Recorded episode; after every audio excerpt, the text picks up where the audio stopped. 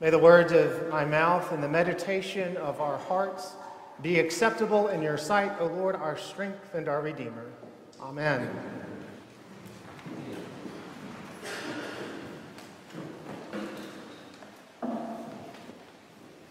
One of my favorite storytelling devices is when a story begins at the end. When a story begins with sort of a, a flash forward to the final scene. So imagine a novel or a movie opening with an action packed scene where the protagonist finds themselves on the brink of disaster. You are immediately drawn into this story, wondering how in the world did they get themselves into that pickle? But just then the screen goes black or the chapter ends, and a new scene emerges that says, Three years ago, the ecumenical group of people who decide what readings we read on Sunday, the, the lectionary writers, must have had this technique in mind when, uh, when drafting the lectionary. Today, on the first Sunday of Advent, which marks the first Sunday of the church year, Happy New Year, we begin the story near the end. This year, in year B of ABC, we begin with Mark's apocalypse. We begin the story of Jesus near the end of his life as he anticipates the destruction of the temple and all the buildings in Jerusalem, this apocalyptic scene of the destruction of Jerusalem. Jesus tells his followers that it is only a matter of time, not even a generation, he says, until the temple and all the buildings of Jerusalem are leveled. Now, the temple, remember, was the center of Jewish life. For the Jewish people, the temple was the meeting place of heaven and earth. It was where they went to meet God. So now imagine the most sacred place in your world. And now imagine someone lit a match and burned it to the ground. It is there, in the place of ruin and destruction, where the story of Jesus begins. So, how did we get there? Well, let's go back 3,300 years ago on the eastern bank of the Red Sea. The scene opens with laughter and music and celebration. Miriam, Moses' older sister, sings a song of God's decisive victory over Pharaoh's army when he crushes them in the Red Sea. This is when God begins to follow his people around in a cloud, the original helicopter parent, so to say but he wants to dwell with them more intimately. So God instructs Moses to build a tent or a tabernacle where he can move around in a more intimate way. This arrangement works well for the most part. God does get them to the promised land. However, King David decides he wants to build God a house, something grand and, and uh, grand, where God can dwell more permanently. I imagine the conversation went something like, Look, Dad, you've been driving around with us in that RV for quite some time now. It was cool at first, but now it's an eyesore. Uh, we don't live in the back country anymore. We're on prime real estate now. We can't have an RV parked in the front yard like Cousin Eddie did back in Canaan. It was a Christmas vacation. God replied, David, my son, I don't want a house. Old RV is working just fine. I just took it to the mechanic got a tune up. It's got at least 100,000 miles left in, left, left in her. Plus, I don't want to be boxed in. I like the flexibility of being able to, to get up and go. You know as well as I do that Cousin Eddie's going to need my help early and often. David goes on to say, Listen, Dad, the real reason that I want to build you a house is because you've done so much for us. You've delivered us from Pharaoh's hand. You sustained us in the wilderness. You brought us to this promised land it's time for us to do something nice for you. We want to honor you. What do you say? Eventually, God gives in and allows a house to be built for him. While David begins on the initial plans, God will not allow David to be the contractor. David's head is getting too big for his own good. But God does promise David that an everlasting kingdom will come from his line. David's son and successor, King Solomon, gets to build God's house uh, which becomes known as Solomon's temple.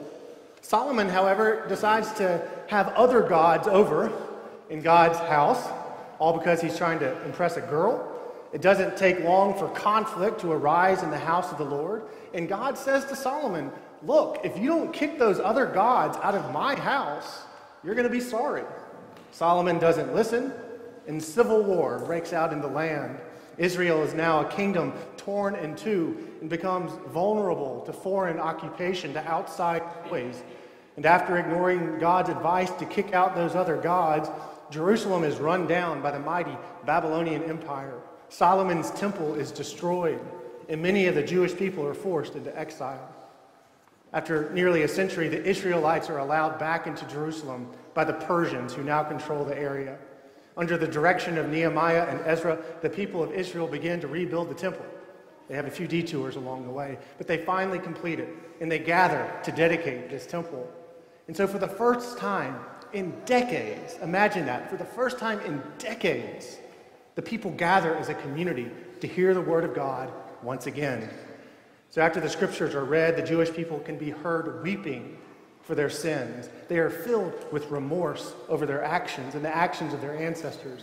But Nehemiah tells them not to weep, but to celebrate. The Lord has not abandoned his people forever. The Lord has heard your cry for mercy. He has come to your help. So, for hundreds of years, the people of Israel gather in this new temple, this second temple, to remember the God of Israel, the God of Abraham, Isaac, and Jacob, the one who saved them from slavery in Egypt, to remember the one who saved them and brought them home from exile.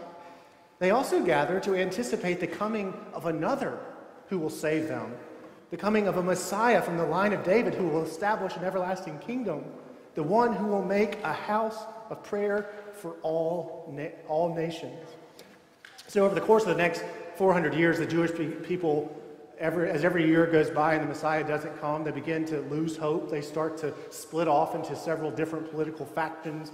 Just as their ancestors uh, learned, uh, a house divided cannot stand. The Pharisees, the Sadducees, the Zealots, to name a few, all have a different idea on how to remain faithful to God, uh, especially in light of Roman occupation. The Romans are now in charge of the area. Some, some think the best tactic is just to buddy up with Rome. Um, some, thinks, some think the best tactic is to kill the Romans. Others just want to stay out of it completely. But the, so the temple again becomes a place of corruption. It becomes a place where other gods are worshiped. It becomes a place where the poor and vulnerable are taken advantage of, not by all, but by some. Using religious lingo, the temple, the house of God, is defiled and it started to be, starts to be used for purposes not intended by God. And so this is where Jesus comes into the picture embodying the everlasting kingdom, the kingdom of heaven promised through David, both literally and figuratively. Jesus' arrival turns everything upside down, sets off a chain of events that will lead to his death and ultimately the destruction of this temple. The good news of the kingdom brought to us in Christ isn't good news for everyone, especially those who like kingdoms just as they are. Before this heavenly heavenly kingdom, this everlasting kingdom can be installed, the existing kingdoms are going to have to be brought down to the studs. If you already like the way the house looks, you're, not, you're, you're going to do everything you can to stop this renovation, and a lot do. If you don't like the, ha- the way the house looks right now, you're going to gladly endure the rubble in order to see the new product, to see God's house established forever. Like his ancestor David, Jesus wants to build a new house for God a house that will last, a house that will endure, a house that is stronger than stone.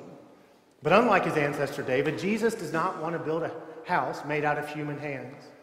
At his trial, Jesus is accused of saying, I will destroy this temple that is made with hands, and in three days I will build another, but not with human hands. In other words, Jesus' body, his own being, becomes the new temple. Jesus will build this house from a heart of love a love that is embodied through his acts of compassion and mercy, a love made known to the whole world on the cross. In this house, there will be no room for other gods. There will be no room for corruption and evil.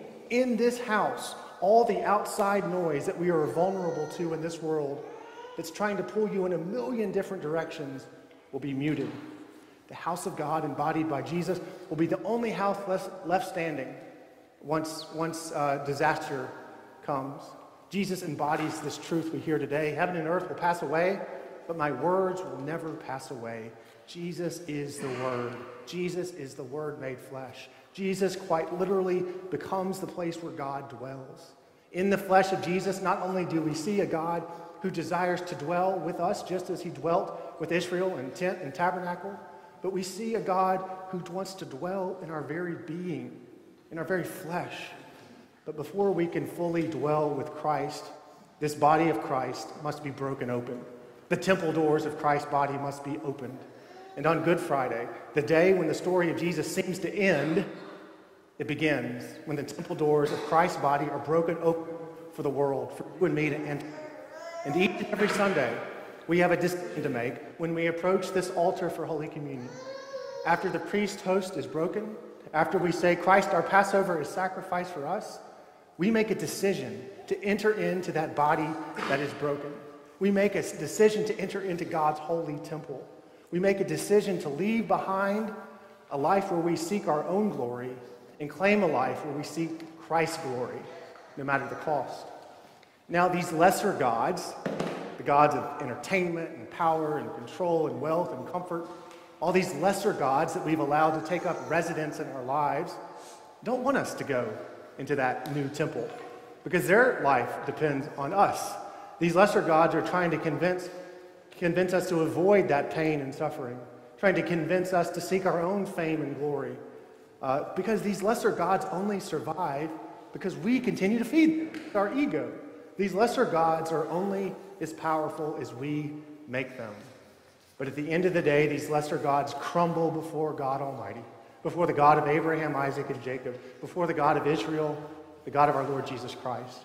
Our survival depends on this God the God who delivered the people from slavery into the land of promise, the God who called the people of Israel back from the brink of extinction, extinction and exile, the God who raises Jesus from the dead.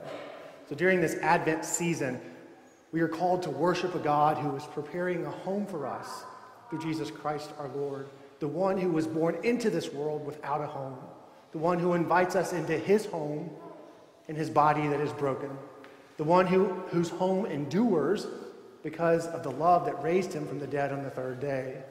So I pray your worship of God, of this God, during the Advent season gives you permission to kick out all those lesser gods so that when the temple doors of Christ are open in your life, you are awake. Keep awake. You are free to enter into the glory of the Lord's house, a house that is impervious to the fires of this life, a house that is built with an unshakable strength of love a house where you can dwell in the house of the Lord forever, a house where God can dwell at last with his people forever. Amen.